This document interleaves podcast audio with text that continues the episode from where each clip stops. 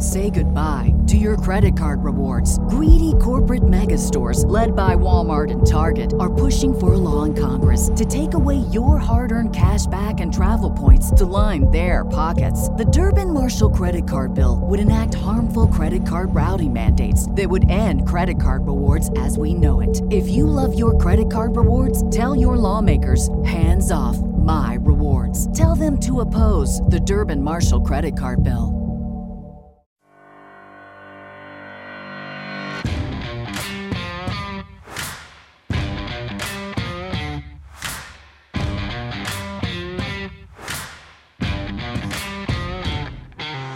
Welcome to the Start Me Up podcast, part of the Sexy Liberal Podcast Network. I'm Kimberly, fully vaccinated Johnson in DC. Today, my guest is Fred Wellman.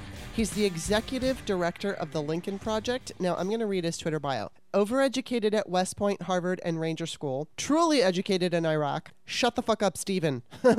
You know I'm going to ask him about that. But before I get into my conversation with Fred, I do try to keep these intros short. I have a tier on Patreon, though, that allows listeners to listen ad free and with a much shorter intro. The Start Me Up podcast is an independent podcast supported by listeners and it's woman run. It's patrons who keep the show going, and I'm so grateful. If you do enjoy today's show, take a look at the About page, check out some of my past guests. Most of the time, I talk to political people. Sometimes I talk to actors because I used to be one. But just visit patreon.com slash start me up. I do two free shows a week on Mondays and Wednesdays, and they're followed up by the What's Up show, which is just me alone talking about whatever I feel like, kind of like an online diary. I also do one patrons only show with a guest once a month. Just check out the variety of tier options at patreon.com slash start me up. You can make a one-time donation by checking out the text in the Patreon description. I've included a link that makes it easy to donate through PayPal. You can find Start Me Up on iTunes, Stitcher, and wherever podcasts are found. Just stop by the iTunes app, Apple Podcast Store, become a subscriber. It's free. And while you're there,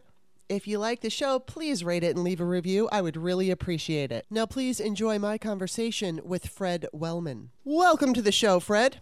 Good. Great to be here. How you doing today? I'm pretty good. You know, I go up and down. So today's yeah.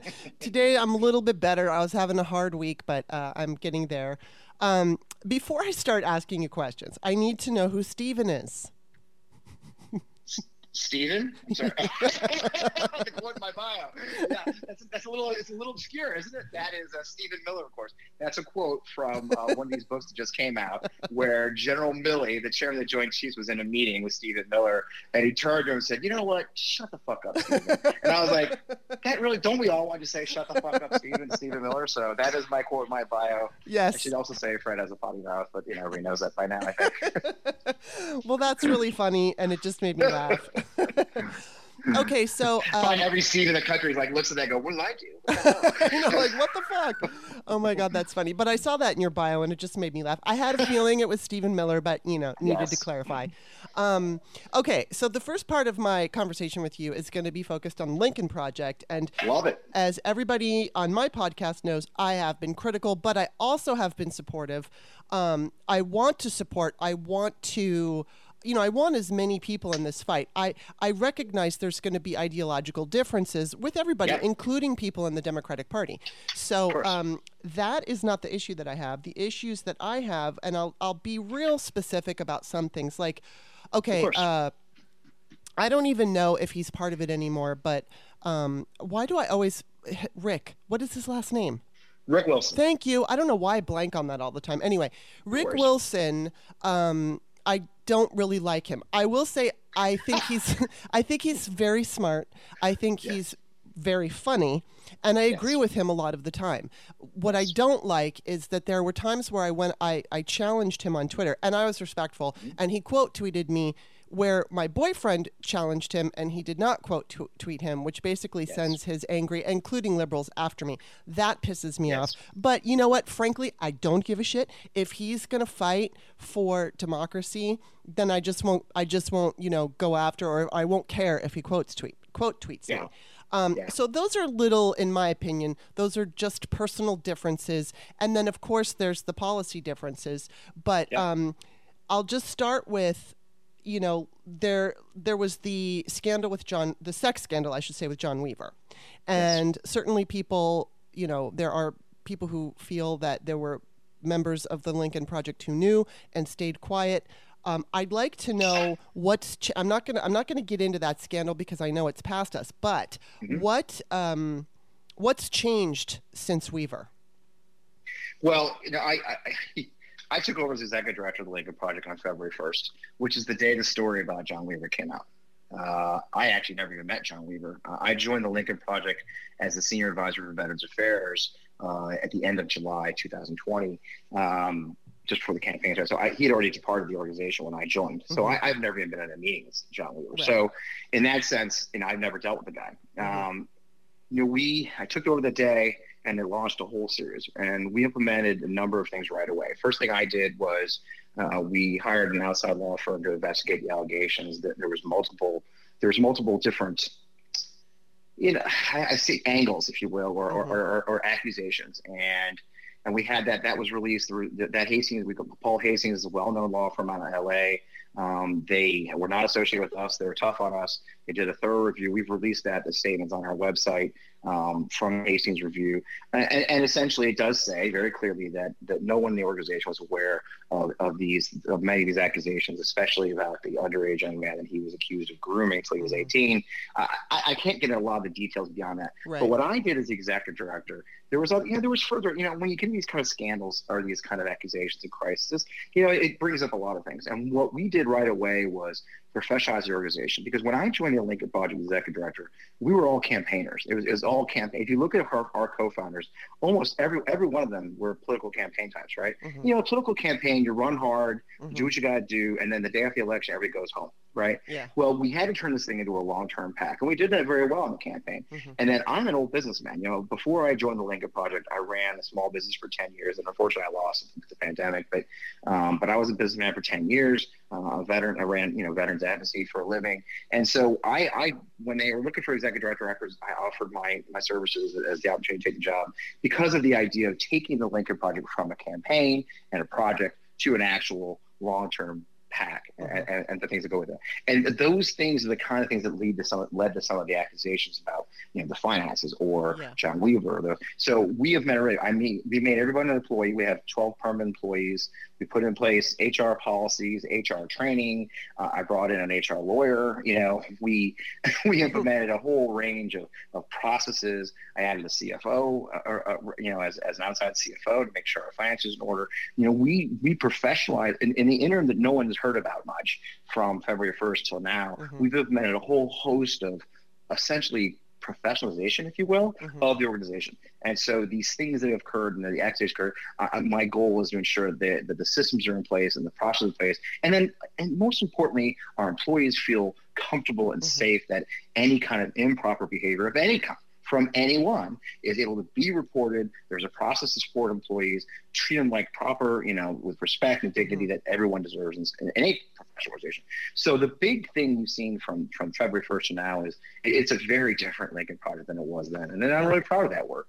I think it's made a difference. I think we have very strong employee policies and we have strong employees who are dedicated to the mission. We're, we're a smaller organization we've ever been, um, but they're dedicated to the mission. So yeah, I mean, I, I do believe that, you know, crisis is hard. Mhm. Um, scandal is awful, um, but if you do it right and you respect the process and you take it seriously, and that's that's the thing that I'm proud of, especially with my leadership as I've, I've led this organization, is we never it was never blown off. Um, Right.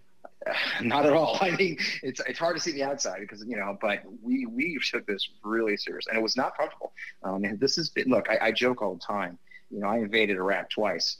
And, and in many ways, this job's been harder in, in a lot of ways. You know, I mean, at least I knew who was shooting me then. You know, I wake up, you know, one day and there's an Oppo file got dumped on me personally, or you know, some kind of nasty stuff being said about me personally on, Twitter, or my my address being floated around. Like, you know, it's you know, attacks on my kids. I mean, Mhm. I've seen it all in the last six months. Mhm. at least in Iraq, I was just you know shooting at people, and so you know, and so it, it is what it. At least I, I could knew what to expect there, you know. Yeah. But you know, it's it's been a journey. But I do believe that the Lincoln Project itself, as an organization, is stronger for the experience. Um, I'm I'm very proud of the work that the founders allowed me to do. You know, they got out of my way and let me build the right organization for the future and, and right size. And I think I think we're well positioned to continue our mission, which is a pro democracy movement. So, you know, it's it's. Um, you know, it, it wasn't fun, and and Right. and, and the accusations were serious and, and the accusers um, and and the, and the, and the potential victims deserve every right to be heard and respected for that. I hope, if nothing else, we respected that process enough that that at least we've addressed it. But I, I you know, it is what it is.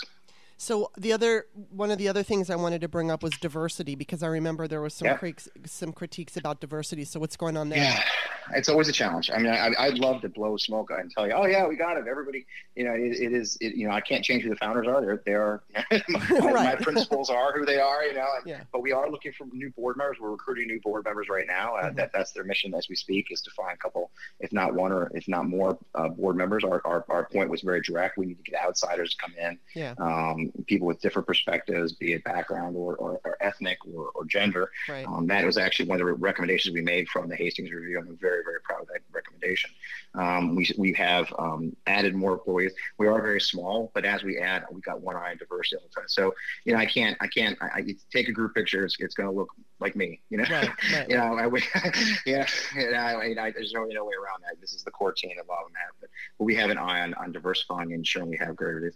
And the thing is that most people don't realize, you know, we, we really focus on our founders, right? We focus on the eight former Republicans that founded the Lincoln Project, and the great Americans, all of them. Um, but the, lar- the larger staff and many of our former contractors and others who work with us come from a diverse background within Democratic Party politics, Mhm. um, from independents. I'm, I'm, I'm a Democrat now. So, so Mm. we're not quite the monolithic group people think we are. Right. Well, I, I I knew you had left the Republican Party, but I didn't realize you were Democrat. So that's cool.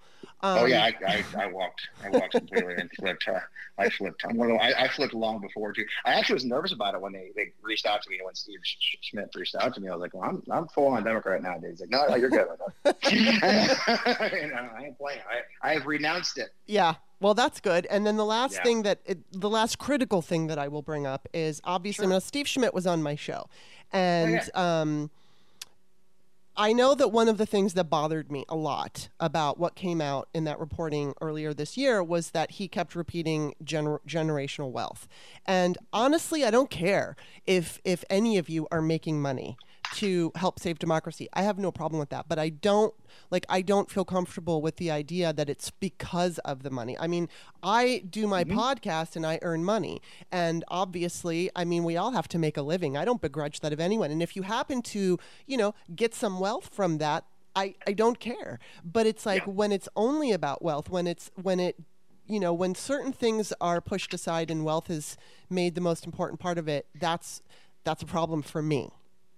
So Well, that's just not the case for us. I mean, it really isn't. You know, we issued a report uh, again on our website back in April. Um, we went through in great depths. We did a financial stewardship report of the organization.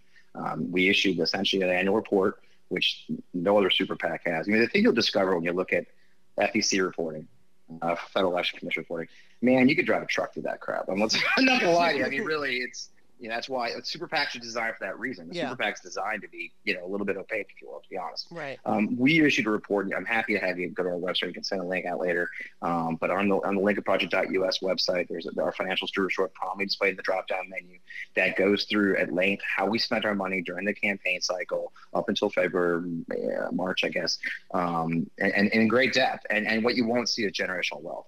You know those terminology. You know, like every like every organization that goes through some challenges, you know, a lot of things get put out that, that are, are may, may or may not be accurate, may or may not have been said, or may have been said out of context. I don't know. I wasn't there at those meetings. But I can tell you that having gone through the numbers executive director uh, and issued that financial stewardship report with my signature on it, that no one made millions. Okay. you know, the, the structure was weird. And, we, and we talked about it before, Mhm. you know, because we, we all came in and brought our own individual companies with us, right? Even I did at the Mhm. beginning, right? And, and so ad buys were sent through those contracts, you know, um, ad, you know, digital ad buys were bought, you know, commercials were bought, videos were, were contracted through those things. So it looks like there's these huge dollar amounts, but in the end, those are spent on campaign. And then during the campaign, 80% of the funds that were donated to the Lincoln Project went towards the mission. It went Mhm. towards issuing ads. It went towards our, you know, we, we gave money to some local get out the vote, get out the vote efforts. We partnered with organizations. We, we created a huge Latino coalition. So the money wasn't just thrown down the hole. Uh, Well, so, the Latino you know. thing is great because you know I had Kirk Acevedo on here not too long ago. well, that's how I know Kirk. oh Kirk- yeah. I, I re- yeah, I reached out to Kirk. Oh cool. Kirk, did you ever see it? You should look it up because Kirk did a. Um, we did our town hall launching our Latino coalition. Kirk did a uh, like a, a video for us, and it's fire. I'll send it Wow. to you. Okay, cool. Yeah, it, it is. It is. he's fire. awesome. And uh, so I've, I've, yeah, he's a great American. Well, and I will say, I mean, the one thing conservatives, I know you're a Democrat now, but still, conservatives totally know Well, how to message.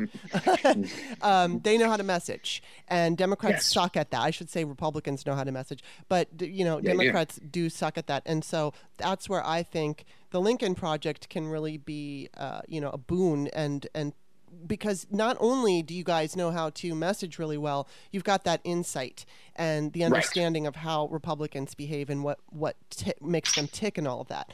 Um, Exactly. so, and I wanted to know um, what is the goal of the Lincoln Project now? Well, we're pro-democratization, and, and we are fighting the march of authoritarianism. It's that simple. Mhm. What does that represent today? Well, that does represent the GOP. Um, Yeah. Our concerns surround the, the, the rising, um, like I said, authoritarianism, almost fascism, if you will, Mhm. of what it's become the, the modern uh, Republican Party. Um, you know, it'd be great to say that it was just to defeat Trump and now it's done, but it's Mhm. the height of ridiculous to think that just because Trump is no longer Yeah. president, that this is stopped. And in many ways, it's much worse. Mhm. You know, one six was a huge point for us too, Mhm, and it shows, and the, and the behavior of the Republican Party since one six shows where their hearts lie, and their hearts lie in restricting our voting, rolling back our democracy to keep power, a dwindling uh, demographic that they're holding on to desperately, and they'll do whatever it takes to, to hold on to that power. And so we see that they're still in the thrall of Trump. They're still in the thrall of his wannabe followers. And so we are, we still have the same continuing mission, you know, and, and to be crass, you know, pretty much destroy the Republican Party. Honestly, we Yeah. are, we're not interested. The, the worst thing we believe is that the Republican Party could regain power Yeah. uh, in two years in any way. And then if they ever get the White House back, I shudder to think what could happen. It's that serious a moment in American history Mhm. that we fear for our democracy if one of our two major parties regains power and has the ability to restrict our democracy because that's what they want to do.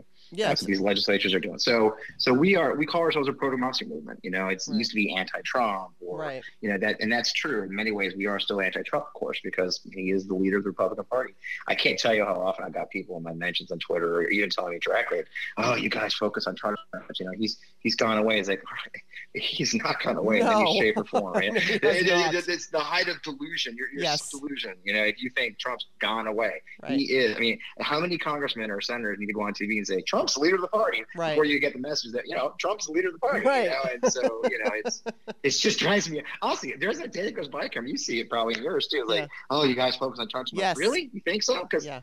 he's out there, you know. And Yeah. but don't worry, we got we got room for Josh Hawley and Lindsey Graham and Jim Right. Jordan and Margie Taylor Greene. I mean, we got plenty of room for we got plenty of room for those guys. But in the Yeah. end, Trump is the head of the Republican Party. Um, and, and what that looks like, I don't know. We'll see. Yeah. One Um, hundred That's percent. that's our mission, and that's why you see, and that means in every way. That means take away the money that goes in their accounts. Um, obviously, our focus right now, especially, is on the sedition caucus. hmm Um, we are very laser focused on those Republicans who, um, I mean, you got your layers that voted against the Electoral College, and you got your layers that actively undermine our democracy, like the Mhm. Jim Jordans, the Jim Banks, and the Margie Taylor Greens, um, that are gonna gonna be hearing from us a lot more as the 2022 cycle rolls in. Um, so when you say hearing from us, does that mean you're going to be like doing ads? You're how are you going to uh, you know approach those people? Yeah, so we we have multiple ways we engage now. We're a little bit different than last. Obviously, we're very different than our super PACs. You know, most super PACs pick a few races, invest some money, maybe do a couple commercials, give money to the candidate. We don't actually give money to candidates. Um, we invest in their race in the sense of countering their opponent. So when we talk about Mar- we're going to we're going to expose, for example, Margie Taylor Greene or Lauren Boebert or other races for who they are. Mhm. So um, you know, we, I don't know who they're going to run against, but we're going to make sure that those who are Trumpists, those who are authoritarian, don't get a chance to get reelected. And that goes in a lot of ways. One of those ways is ensuring they don't get money anymore. Mhm. Um, Mm. You know, we've been very direct. I don't know if you saw our latest ad, but we went very direct at the head of Blackstone, who has donated millions of dollars to Republican seditionists. Mhm. Uh, we're, these are pub- this is public information. We want the world to know. Uh, I don't know if you saw, we went after Toyota pretty hard Mhm. because Toyota was easing their corporate donations back to the sedition caucus. To- Toyota was was shamed for that, and they, they Mhm. did decide not to. Um, well, they've announced they're not going to invest in the sedition caucus anymore. We'll see. Right, um, yeah. So, so we're going very directly at those who are funding the seditionists, those who fund anti-democracy movements. We don't, we just don't believe that You know, you, you can't have it both ways. You can't say you support capitalism and our democracy, but then invest in those that are trying to roll back those rights. Yeah. We've gone hard. We're going hard after AT and T. You know, AT and T Right. in Texas gave quite a bit of money to government. Uh, you know, to Greg Abbott. Well, come on now. They're they're they're, they're Yeah. literally doing everything they can to roll back voting rights in Texas. You can't have it both ways. You can't say you love America or you. You, know, you support democracy, and and again, the thing you hear a lot from me. I don't know if you've heard me speak before, but one of the biggest things I my themes personally is that the problem we have today is that so many people want to go back to quote normal. Yeah. You know, our institutions want to go back to normal, right? Even there was an article today, there was an op-ed in the Washington Post about how, oh, the media still wants to treat this as a normal time. Like there's both sides that that both parties just have opinions and perspectives. Mm-hmm. Like, no, we've got one party that wants democracy, and we have one party that wants to undermine democracy. Mm-hmm. it's not Yeah. partisan, you know. And, and even even President Biden, whom I, I, I respect greatly, um, you know, it just seems like sometimes his instinct, his instinct of all those years in the Senate is norms and traditions, right? We got to get back to our norms and mm-hmm. traditions, which is a pair of words that makes me absolutely fucking insane, right? you know, and, and I've said in other podcasts, you know, norm went out the window a lot. Normal went out the window a lot. Yeah. Normal went out the window when you know, when when the orange guy came down the damn the escalators that day, Yeah. um, which wasn't a normal way to announce your presidency anyway. and so, Mhm. you know, this obsession. This is my my fear as, as an individual American and as a person who's involved in Lincoln Project is that our institutions are completely unprepared for this moment. That what we consistently keep seeing across America, be it the media, be it um, the Department of Justice, be it even our, you know, eh, eh, the pundit world, if you will, our TV stations, they, they just are not prepared for a moment in American history where it isn't just two partisan policies you know, arguing about what their positions are, but truly a party that wants to restrict our ability to be a democracy, that Mhm. want to overturn legal and free elections, that wants to install a person who wants to be want to be a dictator and do as he pleases in the most corrupt fashion we've ever seen in our lives, and just act like that's normal. Um, and so it, it's just been amazing to me to see how poorly so many American institutions are dealing with this time. Yeah. Um, so we, we t- I talk about that a lot. It's, it's incredibly frustrating. Wow. Um, okay, so now I want to talk a little bit about some current events, but first we need to take a quick break and Do we'll it. be back after this message. If you ever catch yourself thinking when looking in the mirror, ooh, I wish my under eye bags would just go away, you're not alone. Bags and puffiness under the eyes are a problem for millions of American men and women.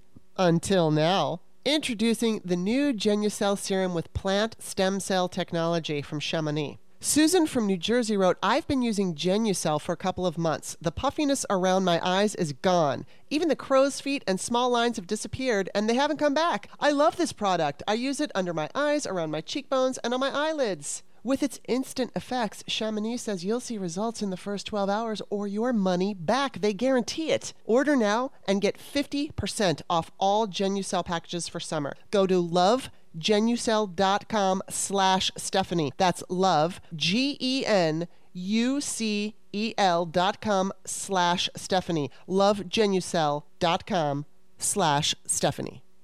And we're back.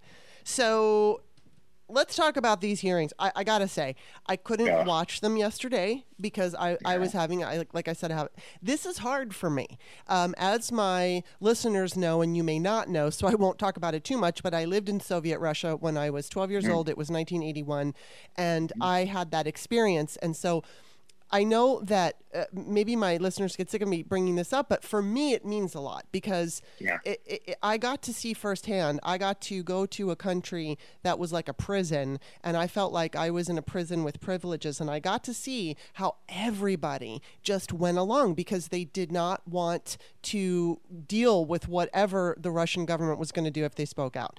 And so, Right. like the the main feeling that I have right now is if we were to lose our democracy, I think there's so many Americans who don't realize um, what what I I mean, we wouldn't be Soviet Russia, but we would pretty much be an oligarchy and like an autocracy, and individuals really wouldn't get to speak out. And I'm sure there's plenty of individuals out there who aren't even paying attention and they don't care about speaking out, but it goes so much deeper and farther than that.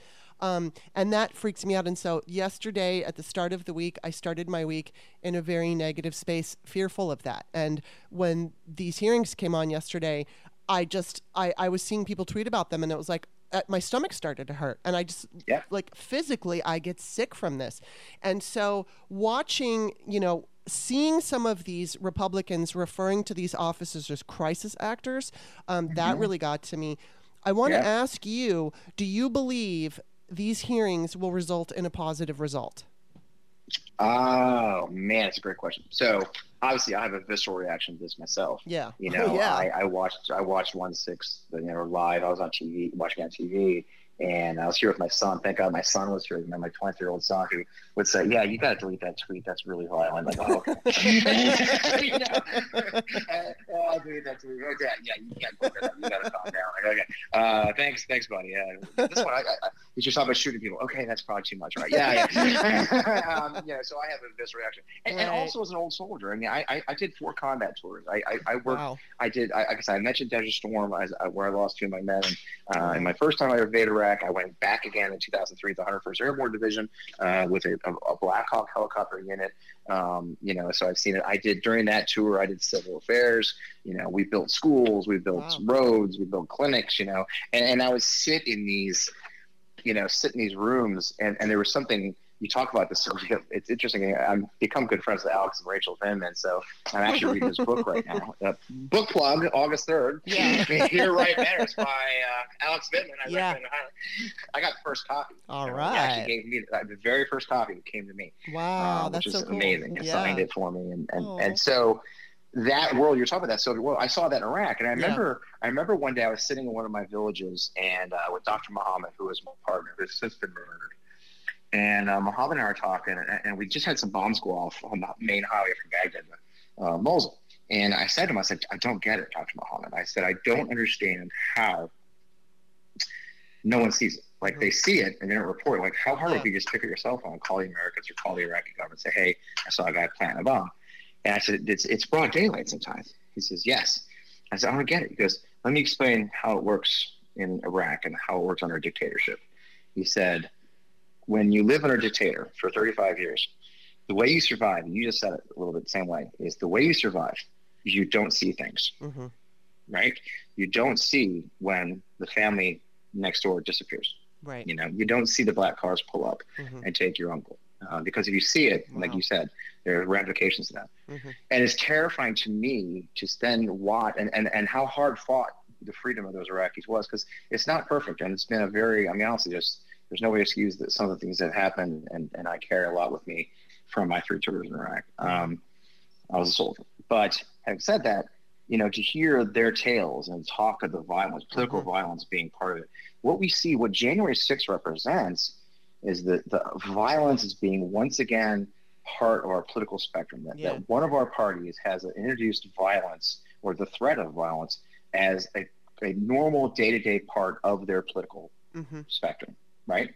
And and we see that even today. Just I just saw someone sent me a DM today with a list how um, their local school board is under attack uh, for wanting to have a mass mandate in the fall, and they're, they're they're getting death threats and doxing at the local level in some small town in Missouri Yeah. um, because this this party, the conservative movement, the GOP today, that's intimidation, doxing, threats of Mhm. violence are are are are, are nor- a norm. They've Yeah. normalized threats of violence all the way down to the local level in our country. And so, what the one six hearings represent, I think, is is is dragging this out in the daylight. I, I can't tell you how often people also say to me, beyond not mentioning Donald Trump, but oh, don't highlight the crazy things that you know Marjorie Taylor Greene Right. says or Yes. Boebert. You, you, you see that a lot, right? It's like, Yeah. no, I, I, we're going to drag it out in the sunlight. Yeah. We're going to cleanse it. We're going to use like bleach, right? And so I'm hopeful and I'm optimistic, and I'm, and, which is a weird feeling because I don't have it very often anymore. Oh, that that you know that that at least some Americans will see this and realize right. just how devastating this was for our democracy. And, and by having Kinzinger and having Liz Cheney, whom I disagree with, on I'm not even a conservative anymore. It's not, I'm not even a Republican anymore. I was already easing my way out of the conservative movement years ago. Um, it, it's just Trump was the final straw. I was not Yeah. even, I couldn't even pretend I was conservative anymore. and so having those hardcore conservatives who are at least not um, lost to authoritarianism makes it a bipartisan panel and then has some Mhm. um, has some gravitas. So, my God, what a difference yesterday was. Could you Oh, imagine yeah. Jim Banks? Or, I mean, he's already put out a statement yesterday saying he thinks they were somebody else wrote their testimony for him, like it was fake. It's like these people are fucking insane. And, and so I, I guess I could say I'm, I'm hopeful. Um, Mm-hmm. I believe that um, the folks that have been assigned by, by, by, by Speaker Pelosi um, and the Republicans that have joined them are taking this very seriously. They recognize it as a threat to our democracy. I'm, I'm hopeful that it's not the circus Benghazi hearings were, which was a joke, that we actually will get to the we'll find out who knew what and when and we'll actually get a true accounting for what happened because there's a lot of questions. There's a lot of questions yeah. about what miss Boebert knew. There's a lot of questions about who gave tours if that's true or not. Um, i'd like to know answers to that you know? Yeah. i would like to know the answers to what happened with the department of defense. I want to know why it took three hours to give the order to send the national guard. Yeah. Um, I got problems with that. Yeah. you know, oh, yeah. As the great, you know, George Costanza's dad once said, I got a problem with you. so I, I'm hopeful. So I guess I, at this point, uh-huh. um, while it's probably completely unbased in fact, right. I am cautiously optimistic that a true accounting for what happened on January 6th will, will change some minds yeah. and at least uh, put some people in, in a defensive crouch so that they understand that they can't just get away with lying to us anymore.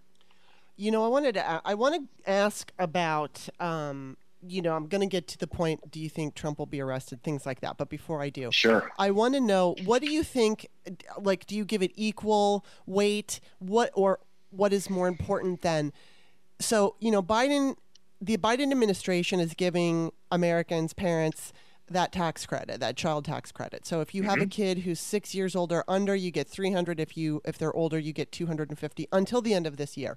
So they yeah. are getting money in their pockets. I know Elizabeth Warren is on his ass to relieve the uh, college debt, the school debt, um, and yeah. I do think that that would be beneficial just because people would have that experience. Oh my God, I don't have any more debt, and look what Democrats got for me.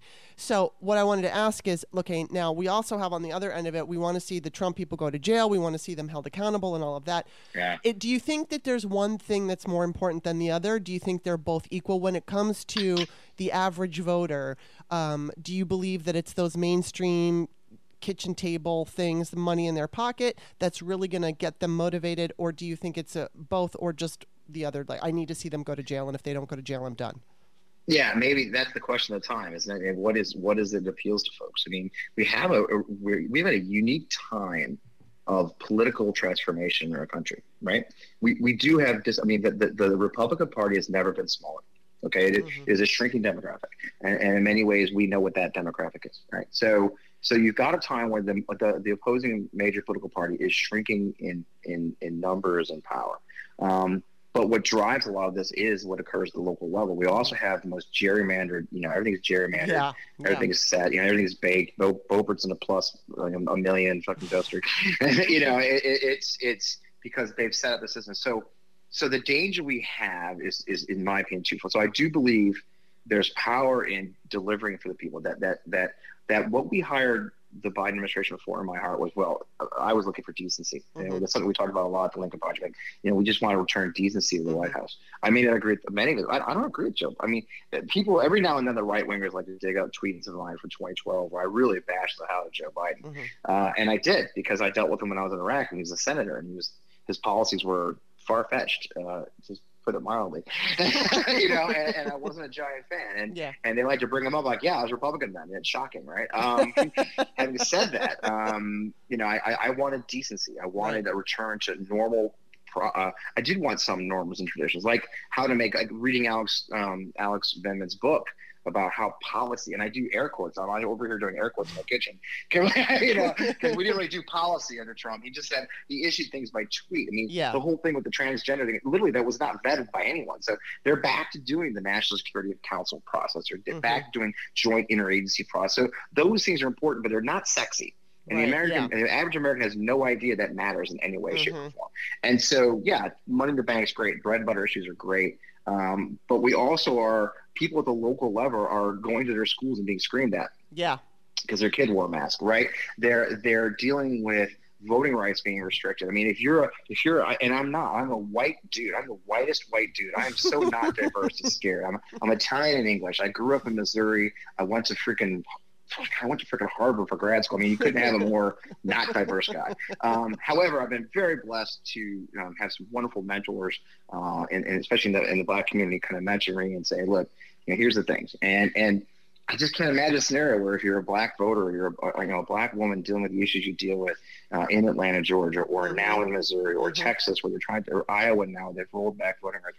They make it impossibly hard. They create friction. They they close your DMV office. So the, the one ID you need to get to vote, Mhm. you have to take a bus. Or wait a minute, what does it turns out? The bus route's been changed. You can't even get that fucking DMV Wow. office where you have to get that ID card, right? Wow. And so they, they're putting all these institutional Jesus barriers Christ. into holding on to power Yeah. um, in front of the average American. So yeah, I really appreciate the money, but Jesus, I, I'm rolling. They're rolling back my civil rights to the '60s Mhm. again, Mhm. and so it's really a tough. I mean, I don't envy the Biden administration or the Democratic Party having to navigate this terrain Mhm. and then trying to do it all at once. So they, I mean, what's the big thing? Well, we're doing the one six insurrection committee. They're also trying to pass an infrastructure bill. Mhm, You're like, mhm. well, that's not sexy, you know. But but I do believe if you do if you deliver for the American people, they're, they're, they're, at least they can come in and say that we delivered. Yeah. Um, but Yeah. you kind of can, you know, you say so.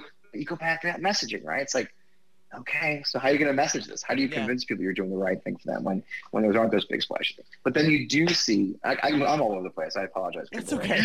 you know, I, I think what I'm saying is I don't fucking know. Uh, yes, I've used many words to say I don't fucking know, but no. it- it- you know, uh, uh, yeah. Next question. No, I'm saying that's the that's the question of the day, right? What is the answer? Yeah, I do yeah. believe that we have to have accountability. That the American democracy is in danger. And in the end, all this is moot if we don't hold them accountable. If we don't hold the criminals accountable, like you said, if Trump doesn't actually finally fucking pay a price Yeah. for his outrageous criminal behavior, the fact that his kids made hundreds of 1000000s of Mhm. dollars while allegedly working for the American people is so outrageous that they, a kleptocracy has been built within our government. Mhm. If that is not held accountable and there is a price to pay for that, then it's going to be okay. Just like violence in our political system. If we don't put people in jail, we don't start rolling up the barriers, these kind of acts of violence, then we were not, and not, and then the same thing, we don't roll the barriers to outrageous acts of corruption Yeah. like I've never seen in Mhm. America. I saw corruption every day in Iraq. Yeah. To see that here in America, where you had to stay at the Trump hotel to get access to the fucking president, Yeah. if that goes unchecked, I, am I'm afraid for the future of our nation. Yeah. Because that goes to the very fabric of who we are as a nation, and it scares me. Um, so I wish I could say I had the answer. I do not envy this administration. I thank God I don't do policy. you know, you know, I, I don't. We don't do policy. Like. Yeah. We do like you know, punch them in the face. Um, but I don't envy them. And and, and you're right. What is the answer? I I, I don't. I'm not. I- so I, I- guess this is why I haven't been higher with the Democrats.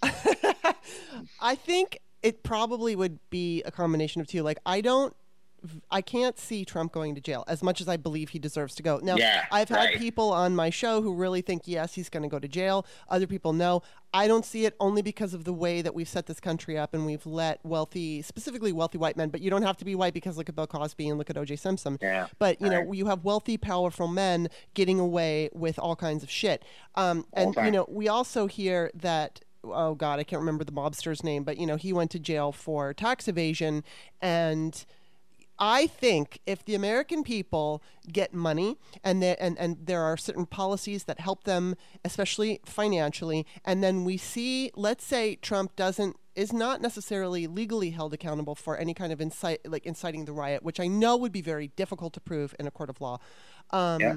If he were to get whatever kind of punishment for tax evasion, I think number one, MAGA people have to pay taxes. I don't. I, I know that the majority of them will just defend him no matter what, but there might be a few of them that, that will be like, "Oh my God, look what look at the fraud," and I can't support this guy. They'll go support somebody else in the party who, you know, like Ron DeSantis or something, but maybe they won't support somebody like Trump. But if we can see accountability in a legal way against Trump and his family in any way, for any reason, along with getting some money and seeing some, you know, positive policies coming from the Democratic Party, I think that it would, you know, it certainly wouldn't satisfy everybody, but it's going to at least satisfy the, the majority of the concern somebody like I have because I would love to see him go to jail for inciting riot, but I don't know that that's ever going to happen. I think Yeah. our best bet is for you know the tax evasion stuff, and I do think it's a very good sign. I was just on. Um, the Daily Beans podcast yesterday. It's not hasn't aired yet, but Allison and I were talking, and she said she's got some red lines for um, for the DOJ, and one of them is if they were to rep like Mo, Mo Brooks, which they are not going to do. Yeah, so I think news, right? yeah, I think that's a really good sign, and it makes me hopeful for what happens. But you know, I've had Teri Kanefield, who's a lawyer, on my show, and she was talking about just how difficult it would be to to tack that onto Trump for inciting a riot, and she I can't even remember all the things that she listed, but it's like that's why I pretty much don't even consider that an issue anymore. Um, yeah. So now, okay, that was my little rant, rant and vent. I like it. That's what we're here for. That's right. It's a team effort. Uh, Plus, you saved me because I was flailing all that place for a while there. Well, God, God, hey man, podcasting is all about talking. So there it is. now, I want to ask you. Okay, as far as this voting rights bill, if we don't get it passed, do you think that we're going to be able to even have a shot in 2022 I mean, that scares me. I think we could do it. And I'll tell you this because I was talking to my mom this morning, who she, just like me, vacillates. She's very political, vacillates between feeling hopeless and hopeful. So she's in a hopeful mood this morning. And one yeah. of the things that she was saying is that you know, despite the fact that it has been, you know, historically, people don't, especially Democrats, don't show up to vote for midterms. They did yeah. in 2018 because Trump was the president. And she feels that because things are, you know, as bad or worse now, that they are not going to forget and that they are going to make the effort to show up. So if we cannot get this bill passed, she still feels like there's hope. So where, where, where are you on that? Um, Yes, I, I, I feel passionate that HR one and S one is, is a giant bill that's got a lot in it. I believe we, I, I would love to see the John Lewis Voting Rights Act pass. I, mm-hmm. I, believe that's a key part. I do believe we need action at the federal level. The, the system right now leads us to have to fight every little local battle mm-hmm. and every state level battle to try and preserve these voting rights. I mean, it's, it's clear we're well beyond the, the federal. We need to have we need to have federal action. Yeah. And and the whole thing that's which really makes your blood run cold is realizing that these laws were all coordinated by like one quote think tank mm-hmm. that's been shopping. They're literally writing the laws for all these states and, and in, a, in a massive coordinated effort to just basically do a federal law okay for the red yeah. states and so the voting rights scares me. I mean, mm-hmm. if you had to pick something that keeps Fred Wellman at night, mm-hmm. is that that this this march of restrictions of voting rights and the way so few people truly understand just how insidious it is, and, and it, it's incredibly frustrating to see even our liberal peers go, well, I, I, can't. Somebody came at me once, like, well, I, I like the idea that they're going to restrict college kids voting in our town because they come here and they vote and they they don't understand our local issues. I'm like, okay, yeah, but there's a sister there's a sister law that says people who've been out of state for four years can't vote in their home state state either. wow. so now they just eliminate the yeah. college age vote, right? Right. And so they don't. They, they pick one, and that's the way these laws are designed. They're yeah. law, they're designed by you pick one. Oh, I like this part. Well, right. yeah, but you don't see this part. Or like we talked about earlier, they say you have to have ID. That seems reasonable. You have to have ID. I, I, mm-hmm. I, I can't get on the plan the ID. It's totally mm-hmm. reasonable. But then you discover that they've also passed administrative policies where they've shortened the hours that DMV is open. Mm-hmm. They've cut bus routes. You know, I mean, it, it's mm-hmm. it's it, it, if you're an African American, an older gentleman living in living in in, in, in maybe a nursing home, mm-hmm. the idea of you getting out and getting right. your way down to yeah. the DMV to get it, they've made it impossible. These are all things that are very laser focused and like sniper rifle designed mm-hmm. to sneak past people who aren't paying attention. And so I do feel very strong. We, we do need a national level law to implement policies and, and ensure that uh, every American's right to vote is, is, is, protected because it's being restricted very, very um, in a very deliberate and malicious manner. Yeah. But uh, yeah, but again, the, the challenge we also have too, if you're seeing a little bit of it now, is is at the same time. I'm not saying we need to have bipartisan laws, but I don't just no, that's not good. Those days are over. but we also have to go. Sometimes just get a little over ambitious. I mean, some of these laws are so vast, mm-hmm. and and there's so many pet things pushed into them. It's like, we, we, I would love to see a more of a focus on the key acts, right? The key pieces, of the yeah. puzzle. Like, and so, uh, yeah, I, I, am, I am slightly optimistic. I, I, am a little worried that you're hearing reports in the White House where they're saying, "Hey, guys, don't worry, we can, we can out organize those voter mm-hmm. restriction laws." I, I think that's too optimistic. I, yeah. I think they're really underestimating the power of our, our opponents. Yeah. Um, that, that the Republican and the, the people we oppose have got a very, very coordinated effort um, much better than we do on the Democratic side to restrict our rights. And, and it's not as simple as just out I think that people are going to be fooled thinking Stacey Abrams made it look easy. Stacey Right, Abrams yeah. worked her fucking ass She off. did. okay, she she and her allies She's and her amazing. peers and her co co uh, collaborators worked very very hard to do what they did, and even with all that work of two, three, four years, Mhm. they barely squeaked out a victory in the end. Right. And since then, Georgia's restricted more voting. Mhm. And so, you know, I mean, th- they they already took kicked enough people off the rolls to take back the victory. Yeah. And so, I don't believe that organized at the local level is the only answer. Um, it's it's I, honestly this that topic is the one that keeps me up at night. That, Yeah. that no matter how hard we work, no matter how great our policies are, no matter how great ads the Lincoln Project puts out or the Democratic Party, no matter how many great candidates we field, in Mhm. the end, the problem's going to be that I can't get enough people to the polls. Yeah. Or they get there and they've been restricted or they've been kicked off the rolls and didn't even know they're kicked off the rolls. This insidious, malicious, malevolent attempts to keep people who will not vote the way they want them to from voting. It's just Um, unbelievable. I mean, I cannot. I It is. Every no, it is. day. Oh, I'm not, I'm not make bones about that, sister. Yeah, I mean, every single day I'm constantly like just gobsmacked at how Yeah. everything has changed. I mean, I'm not I'm not Yeah. under any delusion that America was this perfect country. No. But, you know, we de- and, and and as a white woman with privilege, I I know that I didn't see certain things and, you know, Right. as as I have become more political over the past decade, my eyes have been open to things, but um you know, I, I always recognize. I mean, I used to fight with my grandfather all the time because, you know, and I've told this story before, so I won't go on too long. But he was when he was young, he had a group of uh, black friends, and I mean, they were young; they were like young teenagers, and I think they turned on him and they beat him up, and then he became a racist. And he would, you know, I would argue with him, and I would say, "Well, what if a bunch of white boys beat you up? Would you hate all white people?" And you know, he'd get so pissed when I would bring that up to him because I had a point and he didn't like my point. But um, so I was not delusional in thinking that this was some kind of perfect utopia. I did, I did recognize, like when I lived in Russia, that's when I understood what patriotism was because it was like, oh, oh my God, you know, it's so fucking different over here, and and I was only twelve, but I could Yeah. see the differences. Um, and I just I can never fucking believe it. But I also wanted to ask you about Ron DeSantis. Now, first of all, I want to say that it, it really doesn't matter. I know that Trump's got the charisma, the base loves him, and he's got that charisma. Um, DeSantis doesn't necessarily have that charisma, but I don't think it doesn't matter who they put up as the nominee. I don't. I know that charisma helps, but I don't think the person's going to need charisma because a the cheating and the base is just going to stick with Repub. They all fucking hated Trump in 2015, and then they jumped on board. So my, you know, my relative who is a diehard MAGA supports the insurrection, all of it, supports the torture from the Bush administration. Um, she did not like Trump and now she does. So, you know, I think it doesn't really matter who's the nominee at this point. I think they're all danger, but if it's not going to be Trump, I know David Jolly thinks, and, and his numbers are going up. Ron DeSantis would be the nominee, and I'm, what do you think of that? Do you think what do you think's going to happen with that? Like, do you think Trump's going to actually run, or do you think he's j- because there's there's gossip out there, or there's talk out there that he's not going to run. So, what do you think is going to happen? Uh, I, I think he is a sociopath. Yes. Agree. And, and and I think he will.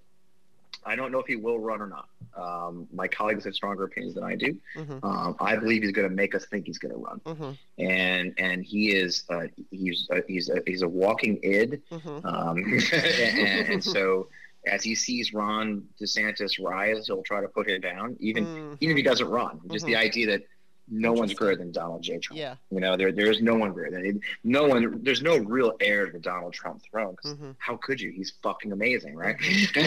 and, and Yeah. he really believes that shit. He Yeah. really believes that shit. So I do believe that if he is not in jail or dead.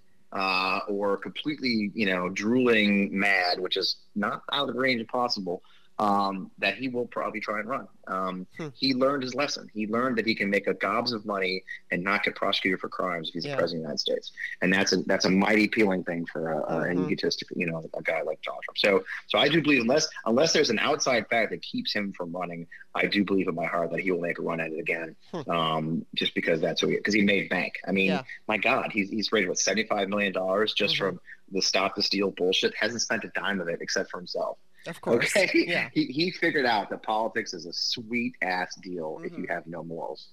Um, Wow. And so, having s- you know, that's the funny thing about your earlier question about ours is we raised 80 million and spent 80 million, you know, and, you know all of it. And so, you know, on our on our mission, right? So.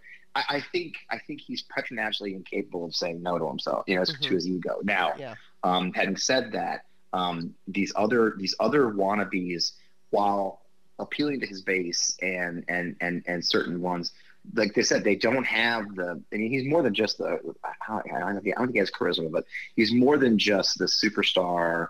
You know, the, the, the guy who gets up and gives speeches, right? That he's got this background. He was a celebrity before you ever Mhm. became. There's this myth that he's this great businessman and titan. In the end, Ron DeSantis is the governor. Mhm. Um, he's got a pol- he's got he's got policies he has to run against. You know what I'm saying? He he's Yeah. been an elected official. Um, none of them will have the kind of draw uh, to the MAGA crowd like Trump. Um, That's why you see so many wannabes. So um, I think what you see us doing is, you know, we're just kind of, you know, we'll do it. We'll, do, you know, we love reminding him of other people saying bad things about him, right? Yeah. you know, and and so so I, I I don't know what the future of the party is without Trump. Um, Wow. the- how Yeah. you you hook your wagon to a horse that is so very deeply broken um, and that horse is running buck wild all over the fucking fields and up and Mhm. down mountains you know and dragging your ass with them um, Mhm. it, where is the heir apparent i mean josh hawley's a worm Yeah. um, lindsey graham's i don't know what lindsey graham is frankly ron desantis is a, is, is, a, is a jackass in an ill-fitting suit yeah. um, who's got it, you know, who you can't wear away from the fact that hundreds of thousands of Floridians are dying. Yeah. Um, while he worries about you know stupid shit. Um, he's not that charismatic. He just isn't. No, Ron DeSantis isn't. is a jackass. So it's it's it's an interesting future for the party. I think I think if there are any smart people left over there, they've got to be looking at the future of the party and saying, "Ah, we're fucked." Yeah. You know, I mean, it just there's not this weird, you know, the, the names that keep coming, Kristi Noem. I mean, come on, Mm, really? know. you know, you know, just some of the names coming out are there's there's no heir to the Trump uh, movement, um, no matter how much so many of them are deluding themselves and believing they could be. Um, so it gives me optimism, to be honest with you. You know, Kimberly, it's like, okay, so who, what's Right. next for this party? I, I believe the party's going to splinter. Uh, it's good, but it, but like like as my colleague Steve Schmidt has probably may have said on your podcast before, is the challenge is it's like a as the sun gets smaller, it gets hotter and and, and more radioactive. Right. Yeah. Right Right. Right. and and, and that's the situation we and that's what we're seeing with the Mhm. violence with the desperation with Yeah. the, the outrageous things they're proposing um it, it- i do believe that we're seeing a party in its death throes but i also believe i'm like there's no one know when the Whigs went away they said oh we're, we're done obviously this isn't working you know i uh i don't know if there's any self-awareness within the republican party that they're a dying party um, Yeah. and, and, and there's no one strong enough right now trying to come up with alternatives. And I do believe until someone of common sense within the party finally says, I renounce all this, Right. um, uh, this is the conservative alternative. But I, I believe they're going to burn themselves to the ground in a big, you know, nuclear fire. Um, Well, you brought up an interesting point that you know Donald Trump might throw some shade over to DeSantis if DeSantis's oh, numbers, you know, and that actually could benefit because you know first of all Trump had COVID and he had it pretty bad and he's old and I don't know what the fuck is wrong with him but shit's wrong with him and it's Oh, not yeah. it's not going to get any better and so No. uh, what condition is his brain going to be in in three years from now so you know, I mean, to see him shitting all over DeSantis, uh, his the MAGA crowd will eat that up, and it will cause if DeSantis say is the nominee for any reason, it would hurt him. So there is that, and that's something to look Yeah. forward to. Yeah, I, I think they're going to eat each other alive. I mean, honestly, I mean, I think as, as Trump, I do, you know, I do believe Trump is, is, is has health issues. There's, I, I, I won't, I won't venture to guess what they are. right. But you just can't, you can't look at the man and not see the health issues that are that are accelerating, especially since he left office. He does Yeah. not look well. No. Uh, he's not a well man. Um, he's not a young man. Uh, he's not someone who takes care of himself. You know, it's and, and so so there's he's not getting any younger, and and so uh, that has to be a reality they have to face, and they're not ready for it. And so No. You're right. I mean, I, I I'm not gonna let it. I kind of enjoy it. I, I, go ahead and your life. Fuck, go for it. and we're gonna encourage it. You, you see us. You know, we, we just did the we did the ad about hey, Mitch McConnell saying that you're not in charge of the party anymore. You know, we are we are to our psyops against Donald Trump Yeah. because he is the head of the party, and the longer he longer he deludes himself into thinking he can take over the party or keep the party, then run for president 2024 and then win. Um, uh, I don't know. It's better for the rest of us as Yeah. they eat, eat each other alive. Wow. So Uh, well, I mean, Uh, I'm kind of were- cold. I mean, it, it- you know, going back to the very tar- the start of this conversation, Kimberly, you talk about what's the thing about the Lincoln Project. And what, Uh-huh. look, we're not perfect. Okay, Wait, I'm not gonna I'm not gonna tell you we're we're all you know we, we've got backgrounds and my, my peers, especially my found. I I'm new to politics. I, I've been in politics for a whopping one year. you know, but my colleagues who founded this organization are are, are long and long Yeah. in Republican politics. They they've all got track records, good and bad. Um, they've made decisions that they, many of them regret to this day, and I, I've had those conversations directly with them. Um, but in the end, we do things. We do something no one else is willing to do. We're willing to throw elbows. Yeah. You know, we're going to throw elbows. We're not. You know, I, I tell I tell I tell candidates all the time, like you know, just sell yourself. Get out there, walk the Mhm. streets of your district. You know, tell people that we should let us be there. Yeah. you know, it's a weird position. I'm, I'm, I'm people will be surprised. They follow me on Twitter to know that I'm actually a pretty nice guy. and, and, and and but it, it's a weird position to be the guy wearing a black hat in the battle. But Yeah. but we are we are the we're the we're the black hat guys who are willing to fight the battles that that, that, that and, and say the things and go after people for the things they've done um, that that others can't. So I, I'm- I'm proud of the work we do. Is it, is it perfect? I mean, honestly, I know I know my liberal friends like you and others are very concerned about our past actions or the the stories that have come out. And I get it. And and, and you know what? I can't. I will not dissuade you that. Mhm. I, I will just try to say our actions, our, our actions have to speak for themselves as far as our ability to to impact these races and, and do the things that need to be done that so we can keep our democracy because all of us recognize no matter where our partisan Mhm. divide is or what policies we stand for, we don't do policies in the Lincoln Project. People all the time come at us like, "What do you? What's your position to filibuster?" Yep, it's a policy. Mhm. What we're more worried about, you know, it, it, it exists. That, that's not our thing. Our, our thing is talk about the danger to our democracy Yeah. that this authoritarian movement makes, and and and we're willing, my organization and me are willing to throw those hard elbows to make sure that no one get they don't just get to, you know, we need to stand up to them, and it's Yeah. not going to be comfortable.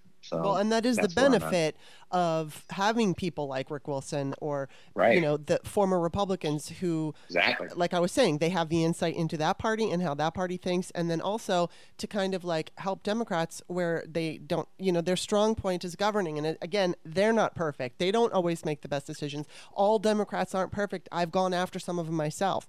Um, and it wasn't fun, but I did it. And you know, so I, I like the whole point of government, our government, is that you know we should be able to critique the government when we disagree. I have certainly, I mean, I was always fighting for the Equal Rights Amendment, and right, there were a few Democratic senators, male senators, who weren't backing it. And at that particular time, I was blogging and I had a lot of a reach, a lot. And I would basically threaten these men with if you're not going to support the ERA, I'm going to out you for not supporting equal rights for women. And some of them listened to me and others didn't. And but I called them out. I stopped calling them out in the election year it was 2014 because I just felt like okay, I you know, we got to win. And of course we didn't. Democrats didn't show up to vote and it was just so upsetting. But anyway, Yeah. um yeah, I, I think that it's important to have, you know, to join hands. And I mean, as far as Liz Cheney is concerned, I, you know, I don't agree with a goddamn thing she does except for standing up for democracy. And I mean, Dick Cheney's her father. So, you know, she's coming from a place where no, no, no. In fact, the thing is, the one of the biggest problems that I have is, you know, I mean, I've had Joe Walsh on and I like Joe Walsh. I think that he's a good person with a good heart. But I think that, you know, he's a little bit, and this is my personal opinion, misguided in that uh, I he's totally, you know, pro democracy, but then he's willing to go back to policies that kind of got us in this first place, got us here in the first place because they were discriminatory and you know they weren't necessarily fair to everyone. That's my big thing when it comes to if you're a Republican and you're anti-Trump. But if you're gonna, if we're gonna stand there like I'll hold hands with Joe Walsh and say, okay, let's fight this beast because it is our future. And he does understand it. Obviously, the people at Lincoln Project understand it. And I do appreciate it. So, and I want to trust, you know what I mean? Like, I want to. Yeah. I want to join those hands because we need everybody in this fight. The last question I wanted to ask you is okay, so we've been seeing almost a flip flop, kind of, with the COVID vaccine from the Republicans last week. It was like uh, we saw, I was Hannity and we saw um, Mitch McConnell. A number of people have come out going, yeah, pro vaccine. But now we've got that fucking Chip Roy dickhead standing on the floor screaming about masks. And Right. so the party is not unified when it comes No. to vaccine messaging. And I'm wondering what you're thinking. Why all of a sudden is Sean Hannity and Mitch McConnell saying you need to get vaccinated? Do you have any clue about that? Uh, I, I, the two theories that we have and that we've talked about, and I think publicly, is um, must have been some really bad polls that came in. Mhm. Yeah. you know, and two, two, uh, money. Let's be honest. I mean, it's killing the stock Yeah. market. You know, that, that, that, that That's in the end, if, if they could if they could have it both ways, where they can use this as a policy um, weapon and as a cudgel against Democratic Party's failures, um, but keep everything else the same, um, they can't. The fact is, if you use people's deaths and illness as a cudgel, Mhm. one, you're killing your own constituents. yeah. Two, you know, two, you're killing our economy because that's that's that's the result of this. Is Right. look, it, it- you know, people forget. that One of the things always made me mad about the whole thing with the mat lockdowns is, you know, my my ex-wife and my daughter own a business up in uh, Fredericksburg, Virginia, and and and and let me tell you, long before there was a mask mandate or a, a lockdown, the business had crashed, right? Or not crashed, but it was going way down because you know why? People were scared of fucking dying. Yeah. you Right. know, they, they, they were voting with their health. Mhm, Okay. And, mhm. and, and, and, so to say that, oh, it's the mass lockdowns that destroyed the economy. No, no, people die and kill the economy, right? Right, it, yeah. it's, it's, the, it wasn't, it wasn't lockdowns that caused the stock market to crash a year and a half ago. It was people were getting really sick Mhm. and that's bad for everybody, right? And so, so I think in the end, as much as they want to use the, the politics to their advantage in all this, the problem is the fact is people are scared, Mhm. and and, and they just reported in Texas that there's kids on ventilators Yeah. in Dallas. Yeah. You know, that, okay, this is this is a real disease, and people Right. really are dying, and there's people out there being affected by it, and you can't fool someone who lost their aunt Right. to COVID and say everything's fine. When I when when you watch when your own relatives die a Mhm. horribly painful death alone, Yeah. like I saw up in New York. Yeah. Um. You, so so I think in the end there was this realization that. I, I, you know, as much as I want to politicize this thing, I can't deny the fact that vaccination rates are low in, in Republican states, and holy shit, people are fucking dying all of a Yeah. sudden again. And I think they were really hoping to thread the needle where they could have it both ways, where Right, vaccination rates yeah. were low and they get away with it because the disease is going away. Right. Well, then it did the thing that diseases do. Mhm. They morphed. Yeah. you know, it evolved, and now it's killing people again. Um, so I think part of it, I do, I do think, I really believe the case is that they got some bad polls that told them that Yeah. to the stock market crash. So their big donors said, "What the fuck are you doing?" yeah. You know, the, the yeah. so, Wow. but again, they're confused. And if you look at who's still on the bandwagon, it isn't the smart ones. Okay, to say that. Right. Yeah. It's, It's, like it is the Chip yeah. Roys. It's the Mag. It's the Marjorie Taylor Greene. They're too stupid to get it. Yeah. They don't understand the impact of what they're doing. and the Nazi, Um, the Nazi I. Yeah. I like to call her But again, Nazi. no. What you should see again, the optimist in me. See, the funny thing about me in this job is I I, great, I take great pleasure in optimism and them eating each other fucking alive. Yeah. So the, the uh, while I, I I think they're killing themselves to see the McConnells and the Hannitys, those guys trying to trying to spin this, and then to see the M, you know Margie Taylor Greenes and Chip Roy's and these other others coming out against it. You know, it, it's like, you know, it, Wow. Yeah. that's so not Republican, right? I mean, that's the thing. exactly They've been lockstep in their march. Yes. right?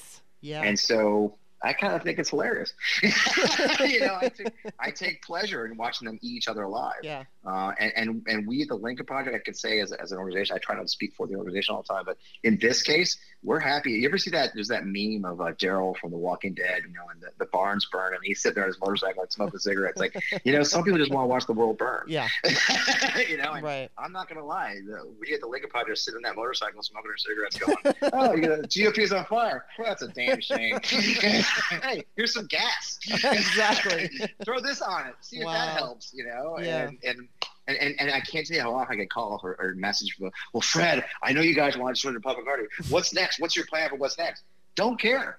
You know, Yeah. Republicans and, and, and, and conservatives of conscience will figure that out. Mm-hmm. That's not my job. My job is to burn to the ground and salt the fucking earth Yeah. so that what has become an authoritarian wannabe dictatorship within America never gets root or seed again. Definitely, absolutely, and you know, I, I want to say thank you for coming on the show.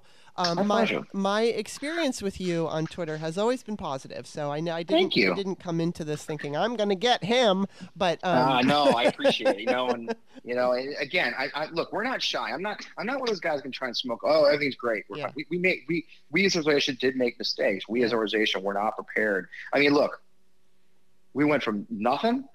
yeah, An idea. Look, this thing started as an op-ed. hmm These eight people signed off on an op-ed together to a movement. Mm-hmm. And I'm not necessarily sure any of us were prepared to run a movement. Right. Uh, and so, like any startup company that goes through explosive growth, you know, look, we, we made some mistakes. We made some errors. I do believe that we've done an earnest job of trying to correct those mistakes and, and be an organization that people can be proud to support.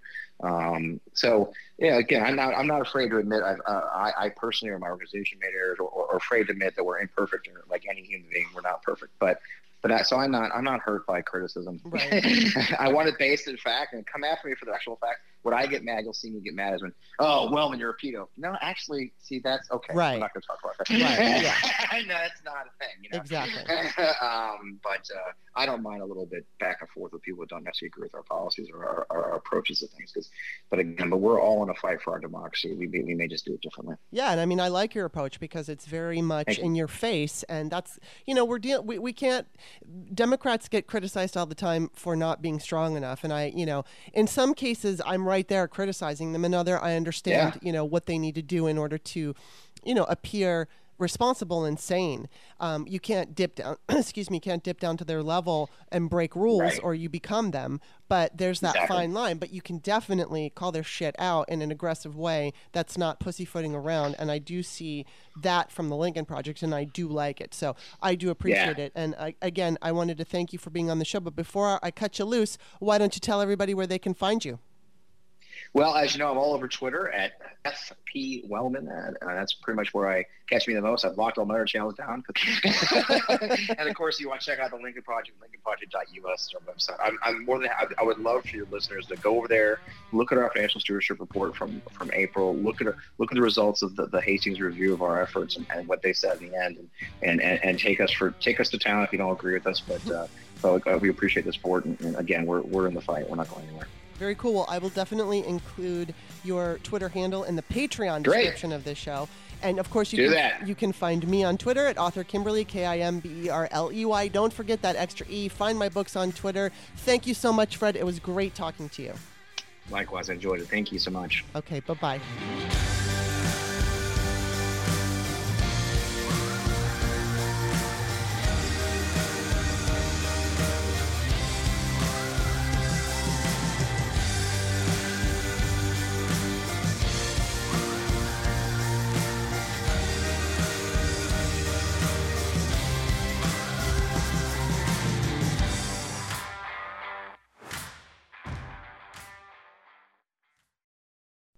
Say goodbye to your credit card rewards. Greedy corporate mega stores, led by Walmart and Target, are pushing for a law in Congress to take away your hard earned cash back and travel points to line their pockets. The Durbin Marshall credit card bill would enact harmful credit card routing mandates that would end credit card rewards as we know it. If you love your credit card rewards, tell your lawmakers hands off my rewards. Tell them to oppose the Durbin Marshall credit card bill.